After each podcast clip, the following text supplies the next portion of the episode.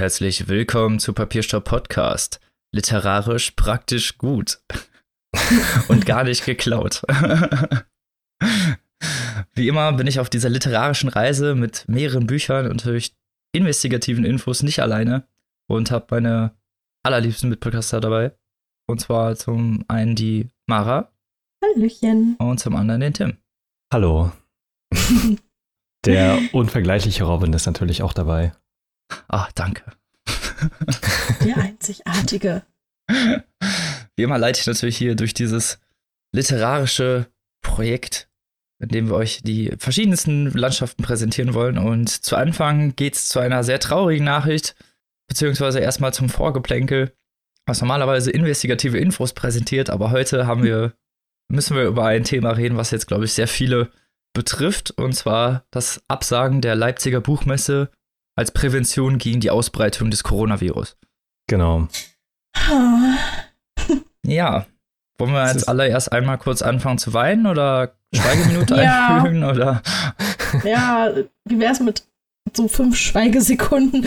Ja, gefühlt. Nein, wir sind natürlich alle sehr traurig, weil das wurde heute erst präsentiert. Also heute ist Dienstag natürlich, Tag genau. der Aufnahme. Und das heißt, heute, wenn die Folge rauskommt, wurde es gestern erst abgesagt. Und deswegen sind wir natürlich etwas betrübt, weil, ja, einige von uns auch Hotels bezahlt haben oder Zugtickets oder sonst was. Also es ist natürlich nur nicht, nicht nur Leidenschaft und Träumerei, die zerstört wird, ne, weil wir hätten uns natürlich generell gefreut, zur Messe zu kommen, sondern natürlich auch ein bisschen finanzieller Aufwand, der hier zu Schaden kommt.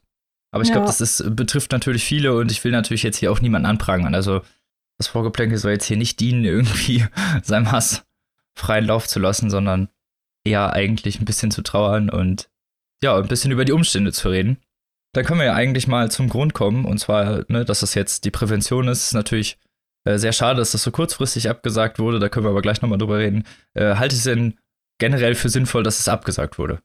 Ja, auf jeden Fall. Also Margarete Stokowski hat auch für den Taz-Blog ähm, ja noch einen kleinen Text geschrieben. Sie hat ja zusammen mit anderen äh, Autorinnen immer einen Buchblog für die Messe gestaltet bei der Taz und hat da eben auch ein paar treffende Worte geschrieben und sie hat das ziemlich gut zusammengefasst damit, dass Profit nicht über die Gesundheit gehen darf. Und die Buchmesse ist auch nicht die einzige Messe, die das betrifft. Ich sitze ja jetzt nun an der Quelle, äh, bin ja in Leipzig und es waren jetzt auch in der Zeit viele andere Messen hier und es wurden auch viele andere komplett abgesagt oder auch vertagt.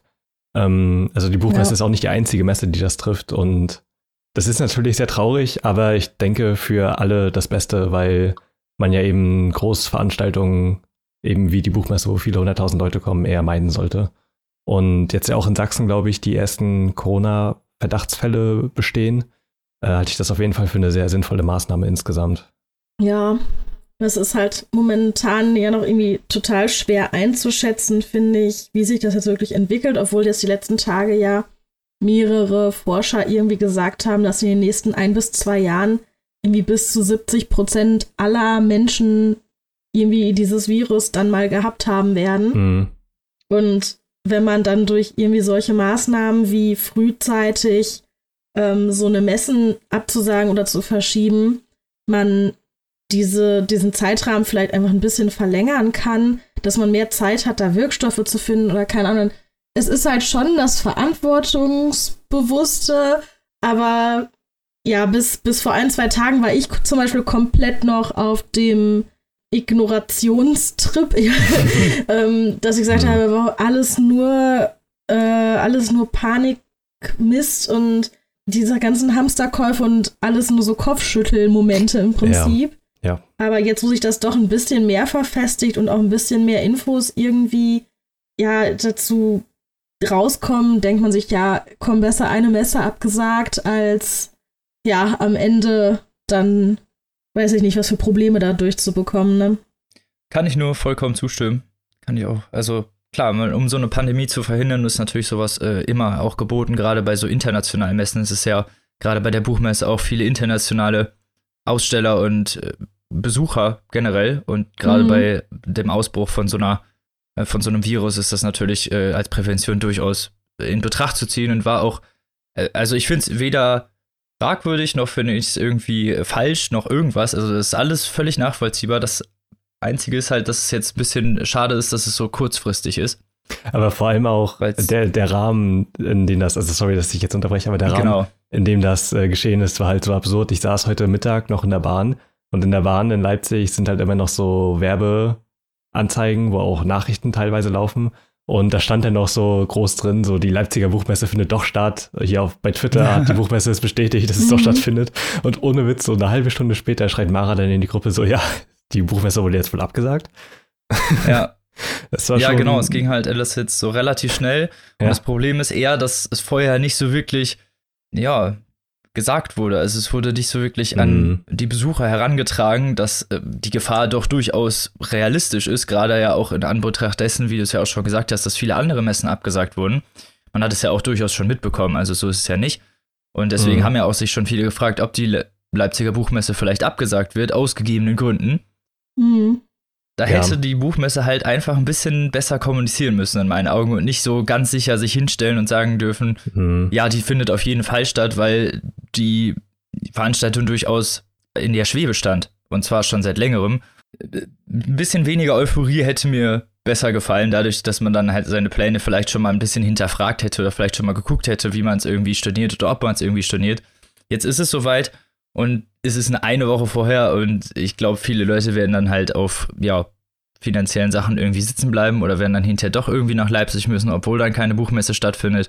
Und das ist einfach, das ist einfach ein bisschen schade, dass da ein bisschen, äh, dass es dann wirklich erst kommuniziert wurde, als es dann doch soweit war. Mhm. Ja. Ich finde auch. Ich weiß, ich habe dazu auch, ja. ich habe vorhin halt gegoogelt dazu. Also ich habe sowieso heute Mittag danach gegoogelt, weil ich halt dachte, so musst du mal im Auge behalten, wie es mit der Messe aussieht.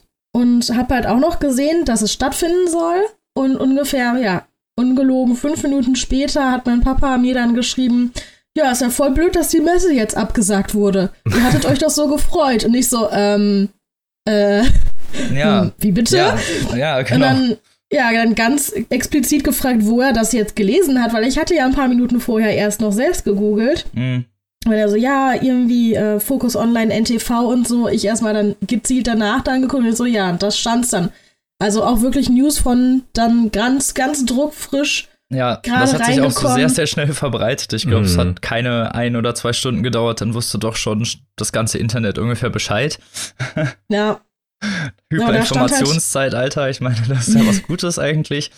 Die Buchmesse hat ja durchaus gesagt, falls es nicht zu anderen Sachen kommt oder dass da nochmal auf jeden Fall drüber gesprochen wird, aber es wurde halt doch schon sehr euph euphemistisch betitelt, dass es sehr wahrscheinlich stattfinden wird. Ja, ja, die haben da halt, denke ich, auch einfach Sachen, die die bedenken müssen. Also wenn die die zu früh abgesagt hätten, dann hätte es wahrscheinlich auch Stress gegeben. Und ja, ja abgesagt ja nicht, aber man hätte halt auch ein bisschen mhm. Mit Vorsicht spielen können und sagen können, ja, ne, ich verstehe bis schon, zum jetzigen Zeitpunkt wissen wir es noch nicht, ne? Es gibt da noch Klärungsbedarf oder sonst irgendwas. Mhm. Ich finde es auch ein bisschen ungünstig, aber gut, in der Situation der Messe will ich mich in dem Fall jetzt auch nicht befinden, beziehungsweise in dem Social Media Team von der Messe. Ähm, das jetzt so kurzfristig ähm, abzusagen ist natürlich wirklich ärgerlich für alle Beteiligten, also ja auch nicht nur für die Besucher ja. und Besucherinnen, auch für alle nee, anderen für Beteiligten. Die, für die Betreiber natürlich ja. ist das ja auch ein herber Verlust, auch profitabel natürlich, also auch. Auch generell für Gesamt Leipzig auf jeden Fall.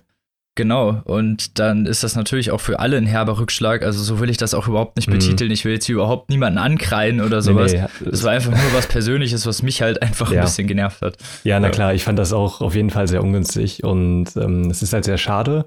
Aber man muss auch sagen, die Messe, beziehungsweise die, ja, die LBM erstattet halt alle Ticketpreise, auch die Bahn erstattet jede, genau. jedes gebuchte Ticket. Und ähm, ja, also die kommen einen schon sehr entgegen tatsächlich und äh, es hätte auch deutlich schlimmer laufen können. Und ich denke, sobald die Folge draußen ist, wird auch schon mehr bekannt sein, wie man das jetzt lösen kann, wie man die Tickets zurückgibt mhm. und so. Genau, aber bis zum jetzigen Zeitpunkt wurde auch schon bekannt gegeben, dass die Tickets auf jeden Fall mhm. zurückerstattet mhm. werden und da hat sich die Buchmesse auch schon selber zu geäußert und auch wirklich schnell zu geäußert. Also kann man, also da kann man sich auf jeden Fall nicht beschweren. Nee, das stimmt. Und, und wie gesagt, zur Prävention diese, der Ausbreitung ist es natürlich sinnvoll. Ja, ja, ich halte das auch für sehr vernünftig, auf jeden Fall. Ähm, nichtsdestotrotz äh, habe ich auch gelesen, dass sich äh, manche Cosplayer und Cosplayerinnen trotzdem dazu entschließen, nach Leipzig zu fahren in der Zeit und sich dann halt stattdessen am Bahnhof zu treffen oder irgendwo anders in Leipzig, anstatt halt auf der Buchmesse. Und dieser Zusammenhalt mhm. ist trotzdem noch sehr schön zu sehen, dass selbst wenn die Messe ausfällt, dass äh, die Leute sich trotzdem noch treffen wollen. Ähm, ja, das ist auch äh, trotzdem eine positive Nachricht. genau.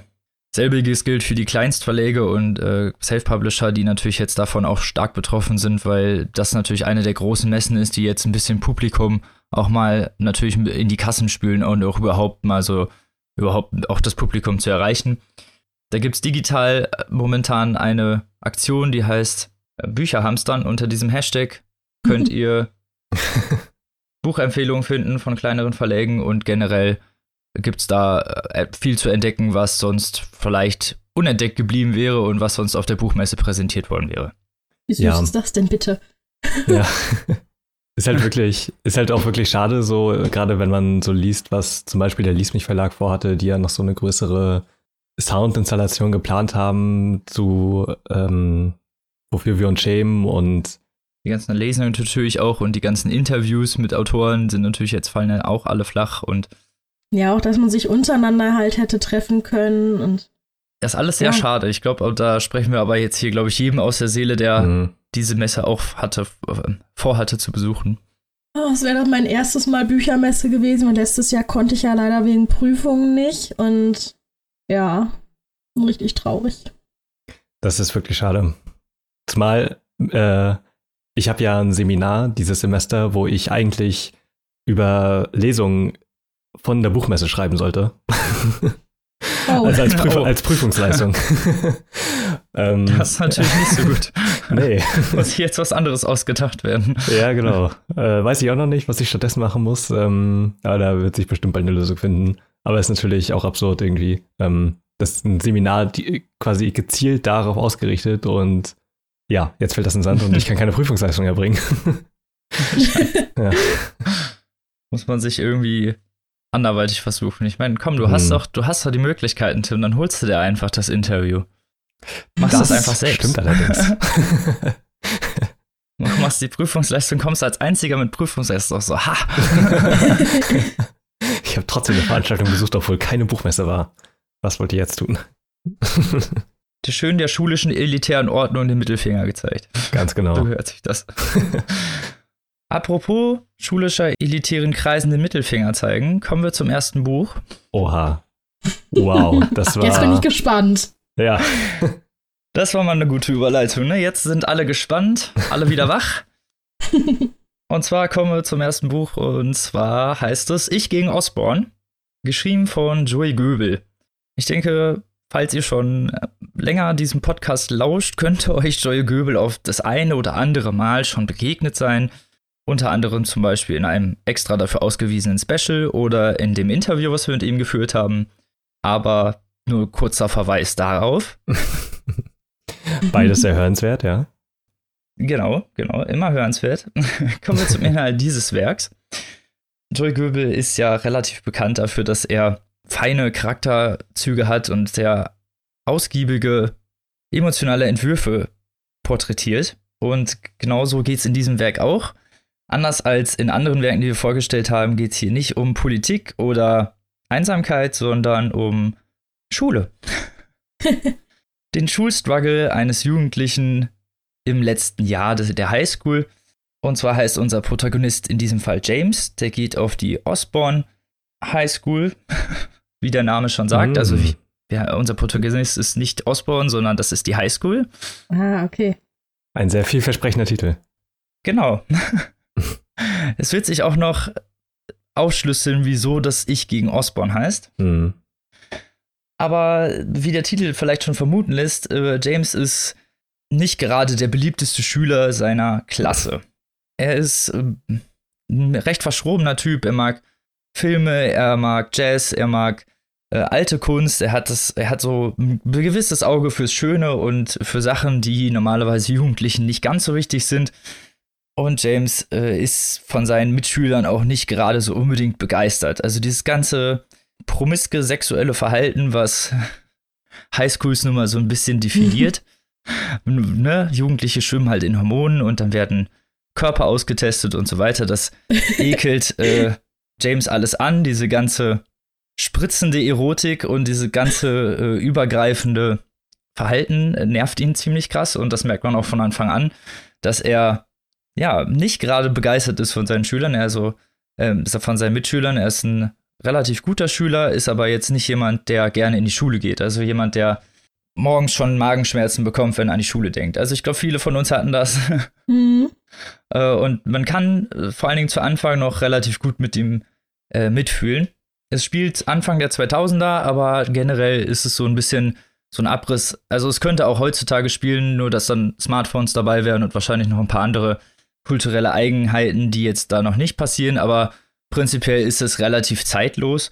Das ganze Buch spielt innerhalb von einem Tag nur, also es ist ein einziger Schultag, unterteilt in jeweilige Kapitel, die ja der Stundenplan sind. Also jeweilige Stunden sind jeweils die Kapitel, das heißt, es beginnt mit der Ordnungsstunde, was da wohl anscheinend irgendwie so die erste Stunde ist, wo nur so organisatorisches gemacht wird. Also das ist, es geht, ist ja hier äh, Highschool Amerika mhm. ähm, und genau, geht dann über Chemie und halt so seinen gesamten Schulalltag.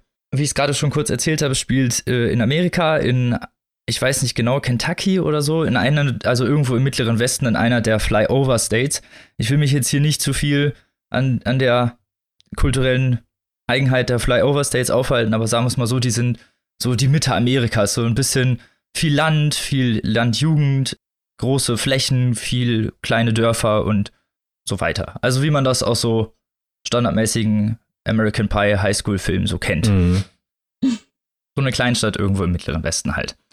Was diesen Tag für James so besonders macht, ist, dass an diesem Tag eine Textkritik ansteht von seinem Roman. Also äh, in seinem Kurs für kreatives Schreiben haben seine Mitschüler äh, einen Auszug aus seinem noch unfertigen Roman bekommen und konnten ein Kapitel lesen und sollen das in der dritten Stunde bewerten. Worauf natürlich äh, sich James zum einen freut, aber auch natürlich ziemlich Angst hat und das äh, ihn ziemlich anspannt. Zum anderen ähm, sind gerade die Spring Break Ferien vorbei und er ja wartet auf seine Angebetete Chloe Gamier heißt sie und die ist auch wie er so ein bisschen ja so ein bisschen außenseiterisch, so ein bisschen gegen den Mainstream, auch Jazzhörerin trägt äh, kleidet sich etwas konservativer, nennen wir es mal so, und äh, schwimmt halt nicht ganz so mit diesem äh, ja. Cool Kids. Genau, mit diesem eskalativen Treiben, was so die anderen Jugendlichen umtreibt. Man merkt am Anfang der Schule schon auch, wie wenig er seine Mitschüler leiden kann, weil bevor die Schule anfängt, bleibt er lieber in seinem Auto sitzen, anstatt schon in die Schule zu gehen und wartet lieber bis kurz, kurz vor Unterrichtsbeginn, bis er das Auto von Chloe sieht und ja, sich mit ihr unterhält. Die beiden sind halt so Freunde und telefonieren auch ganz oft und James erhofft sich eine Romanze, sind wir ganz ehrlich. Und das sagt er auch immer wieder. Und als er sie trifft, ist er schockiert, weil sie hat neue Nike-Sneaker. Oh no. Aber so ganz weiße, neue, so wie die ganzen anderen Mädchen, die tragen. Und äh, er hat natürlich, also ihm kommen sofort die Paranoia hoch, dass sie jetzt zu den anderen gehören will und spricht auch, als er mit ihr spricht, überhaupt gar nicht so wirklich über ihre Ferien und ist total davon eingenommen. Und das ist das, was man auch über den Anfang des Romans merkt, dass James wirklich sehr neurotisch ist und generell sehr eingenommen irgendwie von dieser ganzen Art als Jugendlicher. Man kann das natürlich verstehen mit den hormonellen Bedingungen. Ähm, das, was bei ihm halt ist, ist, äh, dieselben Sachen umtreiben ihn eigentlich. Er stellt die Sachen aber als schlecht oder böse dar. Also die ganzen, er stellt die Leute als dumm und als Tiere dar und hasst halt alle. Und natürlich kann man das irgendwo manchmal verstehen, gerade wenn man mal in seine eigene Schulzeit zurückdenkt. Aber er ist halt dann doch sehr polemisch in seiner Aussage und ein bisschen sehr einseitig. Zum anderen halt auch gerade was ihn selber angeht, relativ pluralistisch, weil, wie ich schon gesagt habe, er ja selber die gleichen Bedürfnisse spürt, sie aber dann halt auf eine Ebene hebt, wo er dann sagt, ja, aber bei mir ist das ja eine kunstvolle Erotik und ich äh, schätze den Körper und ne, ich möchte ja gar nicht nur kopulieren, ja. so, obwohl es halt eigentlich genau das ist. Mhm. Und ja. in dem Alter ist es halt ja auch äh, normal. Also, ne, warum, da braucht man jetzt nicht irgendwie nicht drumherum reden. Zumindest ist er sehr schockiert von ähm, ja, ihren Schuhen und äh, spricht auch gar nicht so richtig mit ihr und vergrault sie so ein bisschen, merkt man. Und über die ersten zwei Stunden erfährt er von verschiedenen anderen Mitschülern, was so über die Spring Break Ferien abgegangen ist. Und er hört dann so, ne, dieses klischeehafte, vorurteilsbelastete Flurgequatsche. Ne, der mhm. Flurfunk, mhm. man kennt das.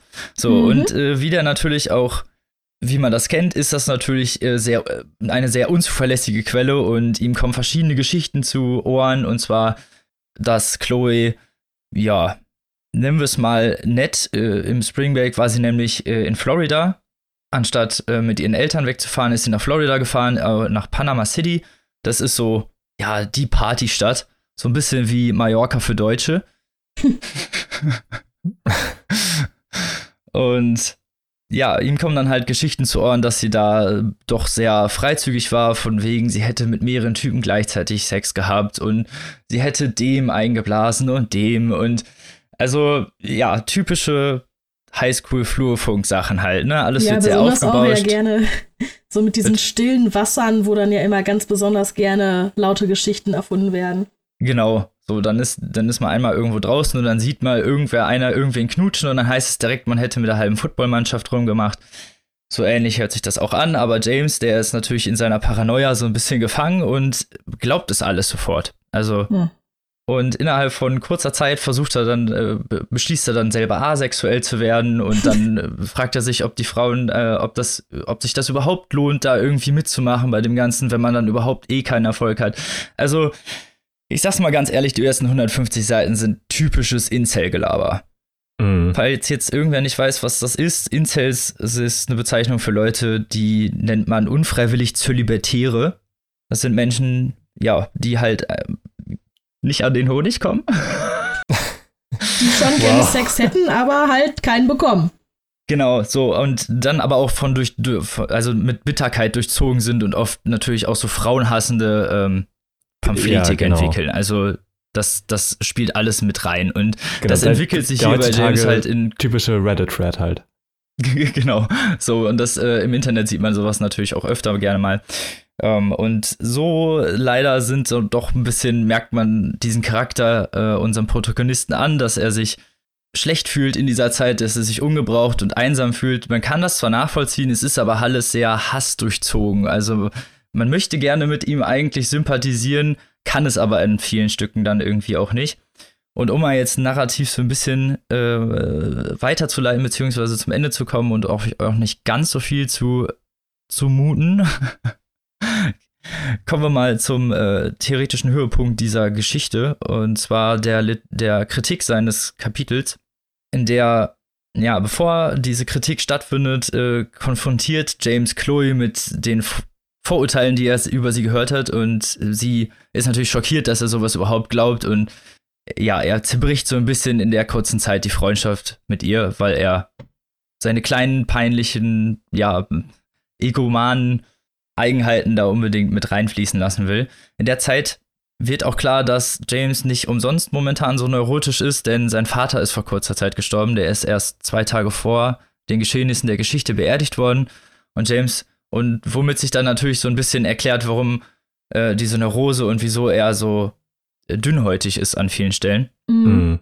Ähm, er denkt aber sehr wenig auch über den Tod nach. Also ich, das ist natürlich auch so eine Verdrängungstaktik während des Buches, dass er sich auf diese Kritik fokussiert und auf seine jugendlichen Probleme und das alles so ein bisschen abstößt, aber es so alles so ein bisschen durchscheint, ne? Also diese ganze Trauer und Bitterkeit und so, die damit natürlich äh, einhergeht einmal kurz, worum es in seinem Roman geht. Äh, äh, es geht um einen Protagonisten namens Woolworth, in der in einer Stadt wohnt, in der eine Krankheit grassiert, die die Gehirne der Leute schrumpfen und ihre Genitalien wachsen lässt.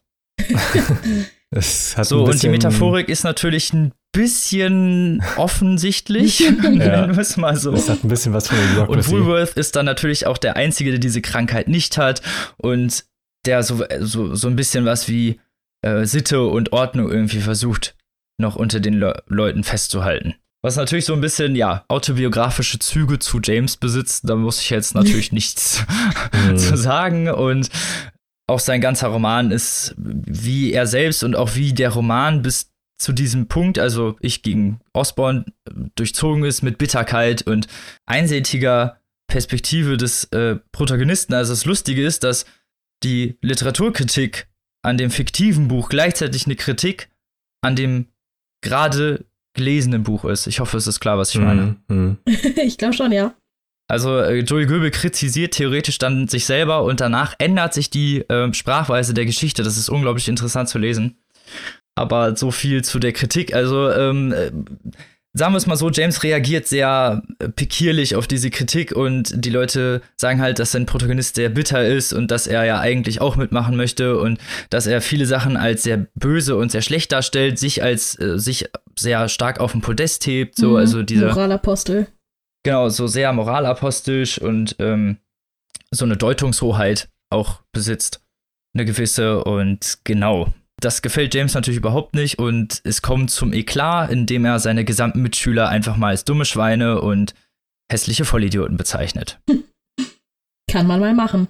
Und so äh, viel ungefähr noch so Narrative, was ich noch mal vielleicht kurz erwähnen muss, was äh, ja etwas kurz, etwa kurze Zeit später passiert. Ich will jetzt nicht erzählen, wieso es passiert, aber James kommt in die seltene Gelegenheit, äh, seinen Direktor erpressen zu können durch eine krasse Geschichte, die er durch Zufall kennt und sagt kurzerhand den Abschlussball ab. das ist eigentlich das, worum es in diesem Buch geht und wieso das Buch auch Ich gegen Osborne heißt, weil er natürlich den Abschlussball absagt und jetzt die ganze Schule gegen sich aufbringt, beziehungsweise mhm. die ganze Schule aufgebracht hat, sagen wir es mal so. Ja. Das ist vielleicht schon ein bisschen Spoiler, aber wie gesagt, äh, so wie es dazu kommt, will ich nicht erzählen. Und aber das ist eigentlich schon relativ wichtig und damit äh, kommen wir auch zum Ende des, des Inhaltlichen. Wir haben es hier, wie ihr schon gehört habt, mit fast einem klassischen Bildungsroman zu tun. Es fehlt hier so ein bisschen natürlich die über Jahre hinweg geprägte äh, Zeichnung des Charakters, das, was normalerweise äh, den Bildungsroman ausmacht, aber das ist was, das schafft Joey Göbel auch in einem Tag. Also. das wollte ich nämlich auch nochmal nachfragen, ob das jetzt wirklich sich alles nur innerhalb von einem Tag abspielt oder Halt dieser genau. erste Teil nur und dann. Also es ist natürlich durchzogen von Retrospektiven, in denen er erzählt, wie, wie er Chloe zum Beispiel kennengelernt hat oder mhm. ähm, kurz erzählt, wie die Freundschaft zu den beiden ist oder etwas äh, oder was über seine Eltern erzählt, um halt ein bisschen natürlich den Charakter zu festigen. Also so, also es ist nicht straight nur die Erzählung des einen Tages. Also wie gesagt, es ist durchaus mit emotionalen Feinheiten noch verwoben. Mhm. Das Ganze hat mir sehr gut gefallen, weil es ist ja dieser Schulalltag und auch so, ne, wie, wie Bildungsromane das so an sich haben. Natürlich junger Protagonist, rebellisch und ähm, ein bisschen eigen. James in diesem Fall sehr ambivalent. Es wird gegen Ende noch besser. Also das, was ich vorhin erzählt habe, diese ganze Bitterkeit und so auch die, die Sprache durchzieht, das bricht sich hinterher auf. Es ist halt leider nur irgendwie so 50, 60 Seiten ein bisschen, ich nenne es mal träge zu lesen, weil man solche Diktionen aus dem Internet leider schon öf öfter kennt und mhm. diese äh, Diskussionskultur gerade im Internet ja unglaublich stark präsent ist und auch ein unglaubliches Problem. Und deswegen konnte ich in der Sekunde, also konnte ich zumindest einen Teil des Buches wirklich nicht mit dem sympathisieren und war ja sauer. Also dann war es auch teilweise nicht nett zu lesen, seine Gedanken, ähm, weil es, wie gesagt, sehr pluralistisch und sehr immer auf die eigene Deutungshoheit bedacht. Von wann ist denn das Buch? Weil das klingt ja schon wirklich fast prophetisch, wie so eine Origin-Story von den ganzen Incels und äh, frauenhassenden Reddit. Es ist von 2013. Also okay. äh, da gab es ja diese Bewegung ja, schon. Also genau, also, also es ist ja auch so die gleiche Richtung wie Gamergate und so. Und es gibt ja ganz viele Strömungen im Internet, die äh, da in so eine ganz ähnliche Richtung gehen. Man braucht sich ja einfach nur mal die Kommentarsektion unter einem Margarete Stokowski-Tweet anzugucken, dann. Das stimmt allerdings. Weiß man, wovon wir reden. Ja. Unter, oder kannst jede andere Feministin nehmen, ist egal. Ja, also, ja. diese Incel-Sprache ist wirklich schlimm und deswegen war das, wie gesagt, halt an einigen Stellen auch einfach nicht nett zu lesen. In dem Fall ist es halt nicht ganz so schlimm, weil Nummer eins ist ein fiktiver Charakter, zum anderen ist es halt ein Jugendlicher, dem man seine Einstellung zumindest in der Art zu der Zeit vielleicht noch irgendwo also durchaus nicht mit sympathisieren kann, aber die man ihm durch Realismus durchaus zugestehen kann. Wenn man möchte. Ja, es ist ja auch erstmal eine gute Grundlage, um einen Charakter zu entwickeln. Also, wenn das die Ausgangslage ist, das bietet ja extrem viel Raum, ihn dann am Ende der Geschichte irgendwie sich halt entwickeln zu lassen. Wachsen zu lassen, irgendwie. Ja. Genau. Und äh, da kann man auf jeden Fall auch noch drauf hoffen. Also es bleibt nicht bei diesem mhm. einseitigen Charakter und es wird auf, bricht sich auf jeden Fall noch auf und das ist also Joey Goebel ist dann nicht so einseitig mit seinem Charakter, wie man das vielleicht von in den ersten 150 Seiten vermuten möchte. Das Ganze hat 400 Seiten und wie gesagt, das ähm, ab, ab Seite 150 ungefähr kommt dieser Bruch, von dem ich gerade erzählt habe und ab da wird das auf jeden Fall zum einen erträglicher und zum anderen charakterlich auch ein bisschen weitsichtiger. Mhm. Und das finde ich halt ganz schön, weil äh, ja, diese, diese Kritik Joey Goebel seinem eigenen Charakter irgendwie anlastet. Weißt du, er hat seinen Charakter nicht irgendwie heldenhaft oder was auch immer gemacht, sondern ja. er hat ihn realistisch gemacht. Und Realismus ist halt nun mal, manchmal sind, ist man halt auch nun mal ein Arschloch. So. Also wenn ich an mich denke, als ich 15 oder 16 war, so, ich könnte mich nicht leiden. Ja, das stimmt allerdings. Ist, äh, äh, das ist Fakt so. Ja. Ist so. Das ist ja auch nichts Schlimmes, aber, mhm. aber genau das hat Joey Goebel so unglaublich gut da drin, finde ich, vereint. Also die autobiografischen Züge sind relativ klar. Vor allen Dingen, wenn man ein bisschen was mit äh, Joey Goebbels ähm, Historie schon mal sich be befasst hat. Mhm. Äh, und ja, wie gesagt, die Charaktere sind unglaublich realistisch ähm, und relativ ambivalent. Also es entfaltet sich halt narrativ noch, ähm, noch was Nettes, aber also es ist auch du durchaus sehr kritisch mit, mit seiner eigenen Durchführbarkeit. Und das finde ich deswegen sehr schön, weil wenn man, also wenn man den, den Roman liest, kommen doch sehr schnell Allüren zu Der Fänger am Roggen und Holden Caulfield, weil die beiden Charaktere nun mal doch sehr nah aneinander liegen charakterlich. Beide jugendlich, ne, beide relativ privilegiert und beide brechen aus ja. oder wollen aus ihrem System ausbrechen. Und was äh, bei Holden Caulfield ist, dass ja, es wird wenig hinterfragt, was er für Ansichten hat. Also diese ganze polemische und dieses ganze das sind Poser und das sind Poser und äh, eigentlich bin ich mit meinem lyrischen und meinem ähm, ja übermenschlichen Geist der Beste überhaupt. Also ne, diese jugendliche Arroganz, ne, mhm. nennen wir es mal einfach so. Die wird aber nicht hinterfragt im Fänger im Roggen. Und das will ich jetzt, ich will jetzt gar nicht den Fänger im Roggen schlecht machen, sondern ich finde deswegen den Fänger im Roggen so schwierig zu lesen heutzutage, weil man überhaupt nicht mehr wirklich sympathisieren kann mit dem Charakter. Und da schlage ich jetzt den Bogen zu James wieder zurück, der halt, wie gesagt, nur in den ersten 150 Seiten so ist und sich hinterher charakterlich aufbricht und dadurch halt viel greifbarer wird als realistische Person und nicht so als, ja, weiß ich nicht, so als Abziehbild dient, so einer Rebe rebellischen Generation. Mhm. Würdest du denn sagen, dass das Buch auch satirische Elemente hat? Weil das war ja noch bei den früheren Joey Goebel Sachen so und das also wenn man jetzt den Titel hört, ich gegen Osborne, dass ein Schüler sich quasi gegen die äh, gesamte Schule stellt, das bietet ja quasi ein, ja, die perfekte Grundlage, um eine typische Joey Goebel-Satire zu schreiben. Voll, vollkommen richtig, was du fragst, das ist das satirische Buch schlechthin gegenüber dem Bildungsroman. Ja. Also es ist wirklich Satire pur eigentlich ab einem gewissen Punkt und man merkt das auch immer wieder und es ist unglaublich äh, gut gemacht, weil es am Anfang sehr sublim eingeflossen wird und wenn man am Anfang nicht aufpasst, man diese sublimen Eigenheiten verpasst und später, wenn er das aufbricht, mit diesen Feinheiten spielt. Also es ist alles äh, sehr äh, einheitlich verpackt und wie man das halt aus früheren Goebel-Romanen kennt. Also Heartland zum Beispiel ist mhm. auch so ähnlich aufgebaut. Um, und es hat, bietet immer noch irgendwo so einen kleinen Twist, nennen wir es mal so. Und ja. immer so einen, immer so einen fiesen gesellschaftlichen Knick, den man da irgendwie noch rausarbeiten kann. Und mhm. genau das ist bei diesen frühen Joey Goebel-Büchern da so unglaublich toll. Und deswegen um mal zum Ende meines Dinges zu kommen, kann ich das auch nur zu 100% empfehlen. Das ist ein unglaublich tolles Werk. Es macht unglaublich viel Spaß, das zu lesen. Also, wie gesagt, so irgendwann, ne, man muss ein bisschen Ambivalenz mit einem Charakter mitbringen können, aber ich glaube, beim Bildungsroman ist das jetzt nichts Ungewöhnliches und ihr werdet, äh, glaube ich, euren Spaß mit haben. Ihr werdet mitfiebern, ihr werdet irgendwie ihr wisst nicht genau, wem ihr trauen sollt, ihr wisst nicht genau, für wen ihr sein sollt. Und genau das ist das Tolle an diesem Buch, dass es so, so ein unglaublich weites Porträt von Gesellschaft spiegelt, die ja gerade in der Schule so ein, so ein gewisses, ja, so eine gewisse eigene Bubble hat. Ja.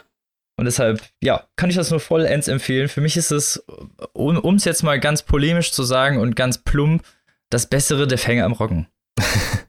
Schön, also die Oder hat mir besser gefallen. Falls ihr so. noch ein Zitat für, genau. die, für die Rückseite wollt.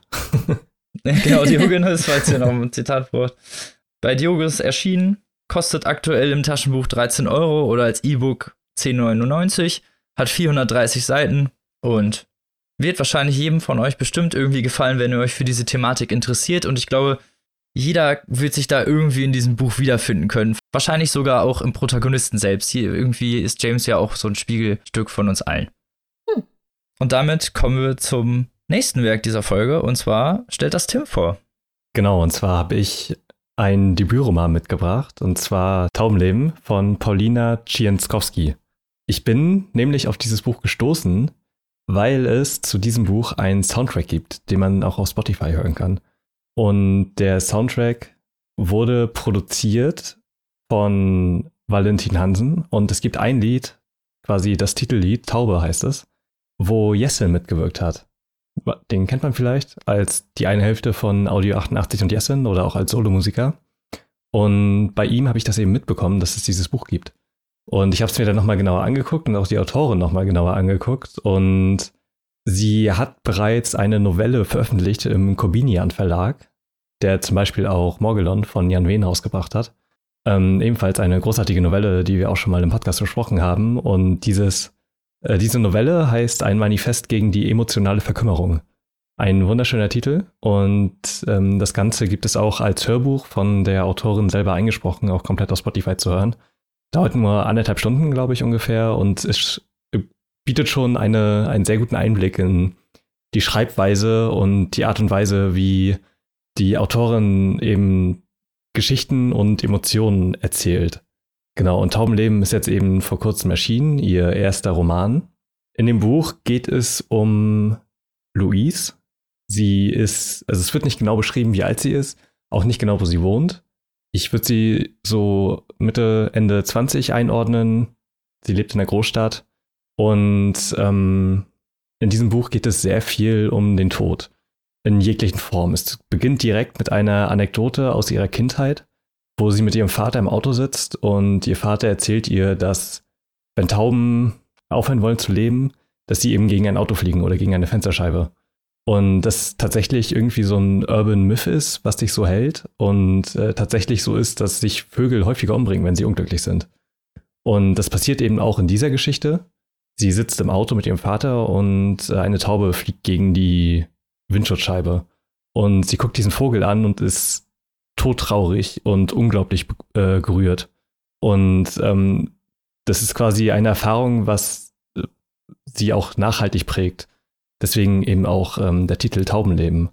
Und das nächste Kapitel ist ein Zeitsprung in die Jetztzeit, in Anführungsstrichen, wo sie quasi schon erwachsen ist. Und man befindet sich in einem Wartezimmer. Und sie wartet darauf, dass sie einen Bluttest machen kann, denn sie ist der Überzeugung, AIDS zu haben. Sie hatte einen One-Night-Stand mit einem DJ oder irgendeinem Künstler-Dude, den sie äh, abgeschleppt hat und das quasi nur eine schnelle Nummer war, so ungefähr. Ähm, sie hatten aber eben unverhüteten Geschlechtsverkehr und sie ist eben der Überzeugung, HIV-positiv zu sein.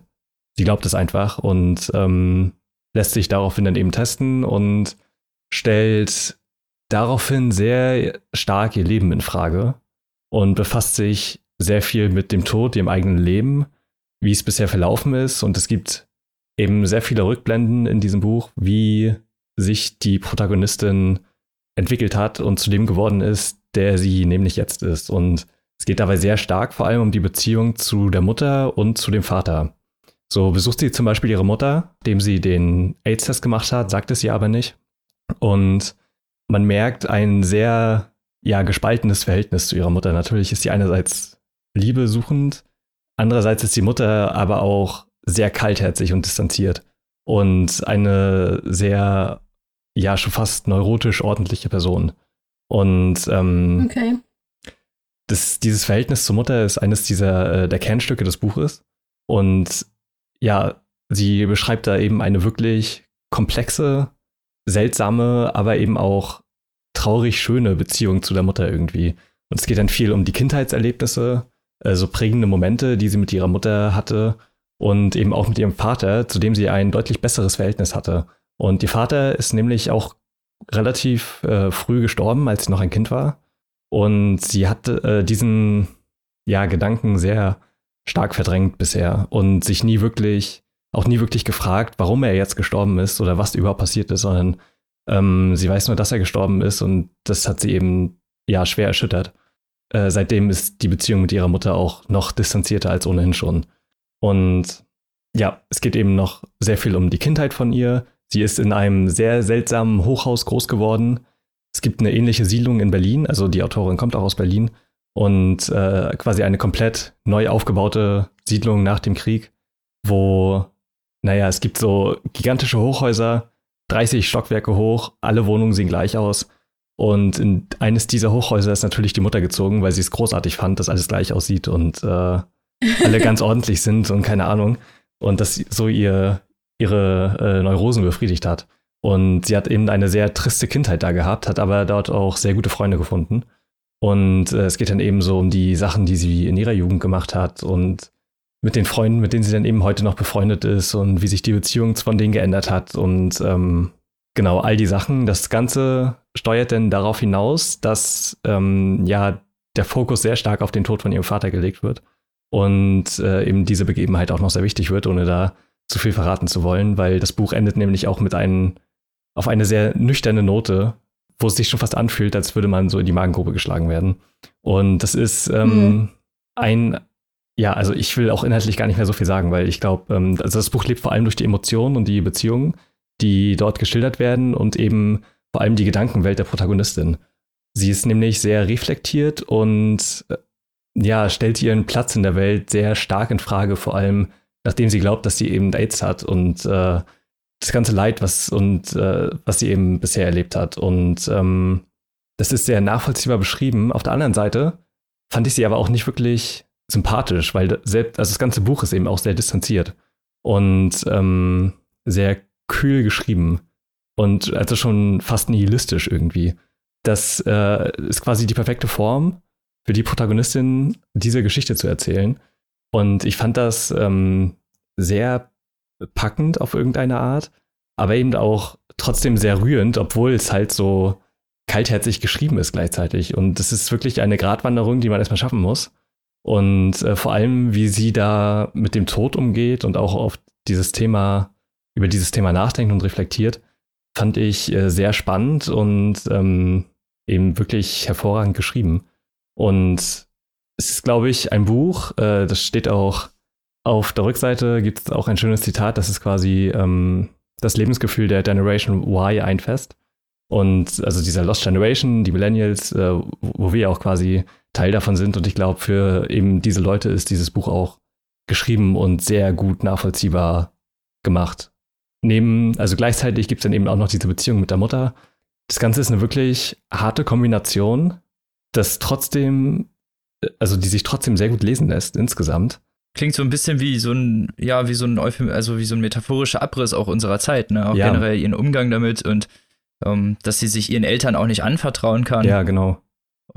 Und anderen, also ich habe es ja nicht gelesen, das ist jetzt nur das, was ja, ja, nee, für mich so klingt, aber so du hast es ja auch. schon gesagt und es klingt unglaublich interessant. Ja, also das, dieses Lebensgefühl und quasi diese aktuelle Zeit und also ich habe auch das Gefühl, also diese Grundhaltung von dieser Generation wird in der Hauptfigur da sehr gut eingefangen und in der Handlung eben auch sehr gut verpackt. Und es ist sehr bitter, sehr tragisch, aber hat eben trotzdem auch seine schönen Seiten.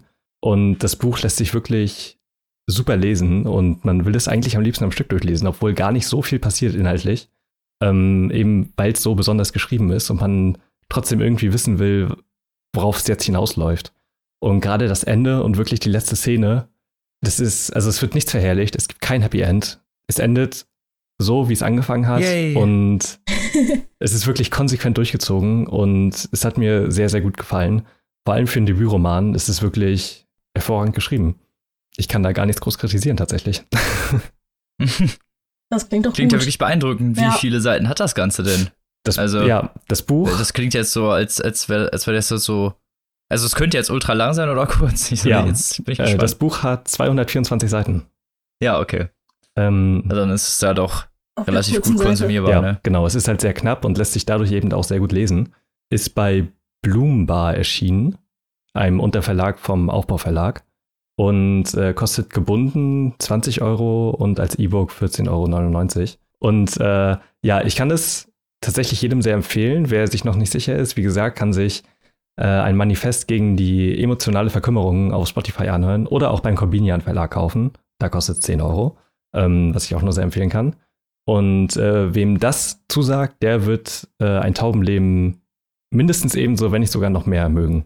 Und äh, hört euch den Soundtrack auf Spotify an, der ist nämlich auch sehr gut. das klingt doch mal nach einer super Empfehlung. Ja. Gerade wenn man erstmal kurz reinschnuppern kann. Ja, genau.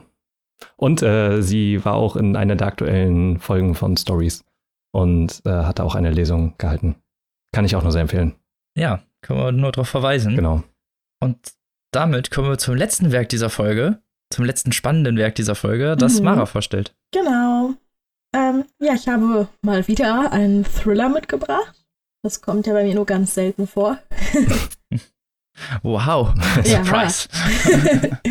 Und zwar Free Fall, die Wahrheit ist dein Tod. Es ist ein, ja, ich, ich nenne es jetzt mal ein kleines Debüt.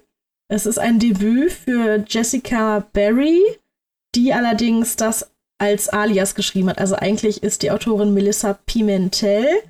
Die hat aber unter ihrem echten Namen bisher immer nur so Liebesromane geschrieben und ja, wollte sich dann für ihren ersten Thriller dann lieber einen Decknamen zulegen. Was ich auch ein bisschen das verstehen Phänomen kann. haben wir jetzt schon öfter irgendwo gesehen. Mhm. Also ich glaube, warum Autoren, die verschiedene, die viele verschiedene Genres ja. bedienen, ist das schon recht normal. Ja, ich finde das auch verständlich, weil wenn man so assoziiert wird, wenn man den Autoren googelt und man findet nur so Liebesromane, dann ist man vielleicht ja schon ein bisschen abgeschreckt, dann einen Thriller von der Person zu kaufen. Es ist auch einfacher hinterher, die auseinanderzuhalten als hm. Leser. genau, auf jeden Fall ähm, ist das Buch halt noch relativ frisch. Es ist im Dezember 2019 erschienen. Und ich fange einfach mal direkt an. es geht nämlich um Ellie. Ellie ist ähm, in einem Flugzeugabsturz verwickelt, hat ihn aber überlebt. Und ja, es muss dann im Prinzip startet das Buch direkt in dieser Situation. Sie kommt im Prinzip nach diesem Flugzeugabsturz gerade zu sich und man ist in ihren Gedanken drin und das geht da alles unheimlich schnell, weil man ist in einer extremen Stresssituation logischerweise. Und sie macht ganz schnell Listen, was muss ich mitnehmen, was muss ich hier lassen, was ist nützlich, was ist nicht nützlich und versucht halt die Situation so ein bisschen zu analysieren. Der Pilot ist tatsächlich nämlich auch tot. Das war so eine kleine Privatmaschine, also sie waren nur zu zweit an Bord und sie ist ganz allein. Und sie versucht halt dann möglichst schnell alle nützliche Sachen zusammenzuraffen, die sie so finden, finden kann. Dabei ist sie halt ein bisschen eingeschränkt, logischerweise dadurch, dass sie Verletzungen hat. Also zum Beispiel ist ihre eine Schulter wohl sehr stark geprellt, äh, tut höllisch weh und an ihrem Bein klafft eine große Wunde. Und genau, deswegen, der, wie gesagt, der Pilot ist halt tot, der hat es nicht überlebt. Ja, aufgrund ihres Adrenalinspiegels ähm, schafft sie es dann irgendwie noch ihre ja eher business-schicken Klamotten schnell gegen Sportklamotten zu tauschen, die sie in der Tasche dabei hatte, die sie zum Glück auch noch gefunden hat, irgendwo in einem Baum hängt. Und ja, zieht sich schnell um, findet auch noch ein paar Energy Riegel, zwei Wasserflaschen und so einen Notfallkasten, der in dem Flugzeug war. Der hat es zum Glück auch noch größtenteils unbeschädigt überlebt. Nicht komplett, aber besser als gar nichts. Und ja, das wandert halt alles in Ellies Tasche ja, Make-up, hohe Schuhe, teures Cocktailkleid, bleibt halt alles da liegen. Da ist sie dann ganz analytisch dabei und hat da, lässt da keine Träne den teuren Sachen liegen. Der Absturzort an sich liegt in den Bergen, so nah an einer etwas erhöhten Stelle. Und ja, als Ellie dann im Tal einen Fluss sieht, ist das ihr erster Gedanke, okay, da muss ich hin, weil ohne Wasser überlebe ich nicht lang. Sie hat auch zum Glück in ihrem Notfallkoffer Jod gefunden und ihr Vater hat ihr früher gerne so praktische Dinge beigebracht, wie zum Beispiel, dass Jod 30 Minuten braucht, um Wasser zu desinfizieren. Und das hilft ihr in dieser Situation, in der sie jetzt gerade ist, ungemein weiter. So die ganzen Sachen, wo man als Kind immer gedacht hat, boah, ja, unnützes Wissen, als ob ich das jemals brauche. An dieser Stelle dann sozusagen dankt sie ihrem Vater dann noch im Nachhinein dass er ihr diesen ganzen. Dass, dass sie sich das noch behalten konnte. Genau, halt. dass sie diesen ganzen Quatsch sich anhören musste und dass sie sich das auch behalten hat. Von ihrem Vater hat sie auch eine Kette geschenkt bekommen, die sie über alles liebt und eigentlich nie abnimmt, die sie jetzt aber bei dem Unfall leider verloren hat, was wirklich die einzige Sache ist, wo sie wirklich traurig drum ist, dass sie die sozusagen unwissentlich da hat liegen lassen. Das fällt ihr erst später auf, als sie schon zu weit weg ist von dem, von dem Unfallort. Ähm, genau, sie desinfiziert dann ihr Wasser mit dem Jod und trinkt ein bisschen was und versucht sich dann an ihrer Beinwunde ein bisschen zu schaffen zu machen. Ähm, die geht nämlich wo bis auf den Knochen tatsächlich, also ist echt übel. Versucht das mit den vorhandenen Sachen aus dem Notfallkoffer so gut wie möglich zu verarzten. Und ja, versucht dann weiterzulaufen, weil, wie wir erfahren, ist Ellie nicht mal nur einfach auf der Suche nach Hilfe, sondern sie läuft auch noch vor etwas weg. Sie hat nämlich Angst, dass sie verfolgt werden könnte. Zu der gleichen Zeit ist Ellies Mutter zu Hause am Brotbacken und denkt dabei an ihren verstorbenen Mann, der das Rezept geschrieben hat. Als es an der Tür klingelt und ein Polizist, der mit der Mutter äh, von Ellie schon seit der Schulzeit befreundet ist, halt davor steht und ihr mitteilt, dass es einen Flugzeugabsturz gegeben hat, in den Ellie halt verwickelt war. Der Absturzort wurde zu dem Zeitpunkt noch nicht gefunden und deswegen ist für Maggie, also Ellies Mutter, auch noch nicht hundertprozentig klar, was genau passiert ist. Es gibt also schon noch Hoffnung für die Mutter zumindest, dass Ellie noch lebt. Allerdings sind viele andere oder eigentlich alle andere sehr skeptisch, weil wenn man Flugzeugabsturz hört, ist der erste Gedanke jetzt nicht, ach, dir geht's bestimmt super. Es wird halt auch bald schon in den Nachrichten von diesem Unfall berichtet. Das liegt hauptsächlich daran, dass der Pilot ein ziemlich reicher CEO einer ja, bekannten Pharmafirma ist. Die stellt Medikamente her. Ganz besonders berühmt sind die für ein Medikament, das die ja selbst erforscht und entwickelt haben, das gegen dieses posttraumatische Depression, Post, das nach der Geburt. Postnatale Depression. Genau, das war's, danke. Und dafür sind die halt total berühmt geworden, dass die dagegen ein Medikament entwickelt haben. Und Deswegen kommt das eben auch in den Nachrichten.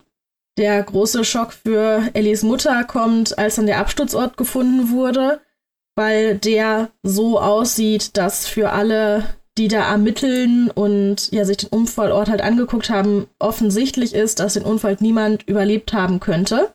Aber die Mutter gibt die Hoffnung nicht so ganz auf weil die Leiche wurde halt immerhin trotzdem nicht gefunden. Es sagen zwar alle, das kann keiner überlebt haben, aber ohne Leiche will sie halt die Hoffnung einfach nicht aufgeben, dass es ihrer Tochter doch noch irgendwie gut geht.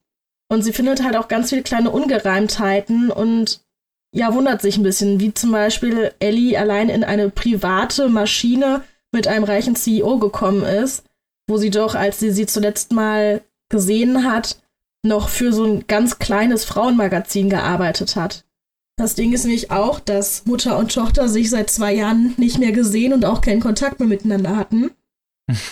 da gab es ein bisschen Stress und ja, trotz allem ist da diese Verbindung zwischen Mutter und Tochter immer noch da.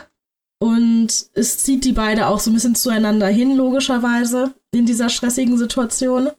Aber was genau passiert ist, vor wem Ellie wegrennt, äh, wer da gut ist, wer da böse ist in der Geschichte, man weiß es sehr lange nicht und das finde ich auch echt super.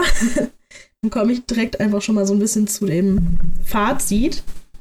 Also die Story an sich ist halt echt schön geschrieben und ist auch ein guter Spannungsaufbau da.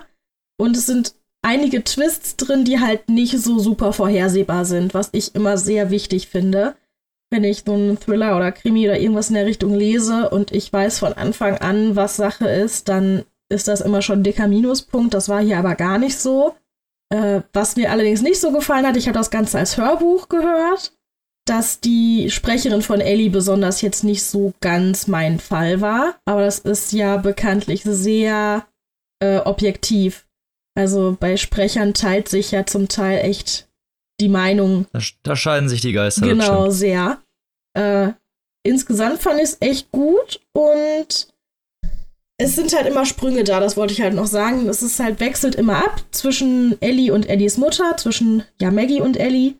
Und ist das dadurch immer so ein bisschen parallel. Man bekommt immer zeitgleich mit, was bei der einen Person gerade passiert, wer gerade was vielleicht rausfindet oder auf dem richtigen oder falschen Weg ist. Und ja, es ist ja, klingt für mich auch so, als würde die Mutter dann so ein bisschen die ganze Vorstory sozusagen aufrollen, die passiert ist, bevor das Flugzeug auch abgestürzt ist, ne? Gerade ja, dadurch, genau, dass sie ja nichts mit ihrer Tochter zu tun hatte. Ja, sie begibt sich so ein bisschen auf die Spuren ihrer in Anführungsstrichen verlorenen Tochter und dadurch bekommt man tatsächlich relativ viel davon mit, was so passiert ist. Allerdings gibt es auch aus Ellies Zeitlinie, sage ich jetzt mal, äh, Erzähllinie, gibt es auch noch Rückblicke. Also man erfährt auch von ihr noch was, ähm, aber viel natürlich dann auch über die Mutter.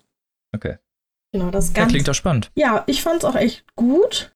Das Ganze ist geschrieben worden auf 432 Seiten. Also eine sehr angenehme Länge noch für so einen Thriller. Es kostet momentan 15,90 Euro und ist im DTV-Verlag erschienen, wo jetzt von hier aus auch gerade mal noch ein Danke hingeht, weil ich das als Rezensionsexemplar bekommen habe. Wunderbar. Ja, das klingt doch vernünftig. Da waren wir alle drei begeistert, also kann man, kann man sich doch freuen. Mhm. Da könnt ihr euch aussuchen, was euch besser passt. Ja, weil oder einfach Mal, alles drei nehmen. Genau. Ja, oder alles das drei nehmen. natürlich. Da gibt es genau. bessere Stellen, an denen man sparen kann, als an Büchern. Sollte man sowieso nie sparen. Ja, gerade dann, auch gerade dann, wenn vielleicht Buchmessentickets zurückerstattet wurden. Ja, da ist ja Geld wieder da. Yay! Muss ja irgendwie weg. Muss aus allem irgendwie kann man, muss man auch was Positives ziehen. Mhm. Nicht unterkriegen lassen hier. Kauft einfach Bücher. So, zeigt's denen. Scheiß Coronavirus, indem ihr einfach die Bücher kauft. Ja. yeah. So. Falls ihr das tun wollt, würden wir uns natürlich sehr darüber freuen, wenn ihr das über unsere Affiliate-Links tun würdet. Und damit entlassen wir euch in die Woche. Wünschen euch schöne Leseerfahrungen hoffentlich. Und dann hören wir uns nächste Woche wieder mit drei neuen tollen Büchern. Unter anderem, kann ich schon mal verraten, Sibylle Bergs neues Werk und Live Rand. Oder Live Leaf? Keine Ahnung, wie der heißt. Also, da würde ich ja reinhören an eurer Stelle. Genau, schaltet wieder ein. Und bis dahin wünschen wir euch eine schöne Woche und tschüssi. Tschüss. Tschüss.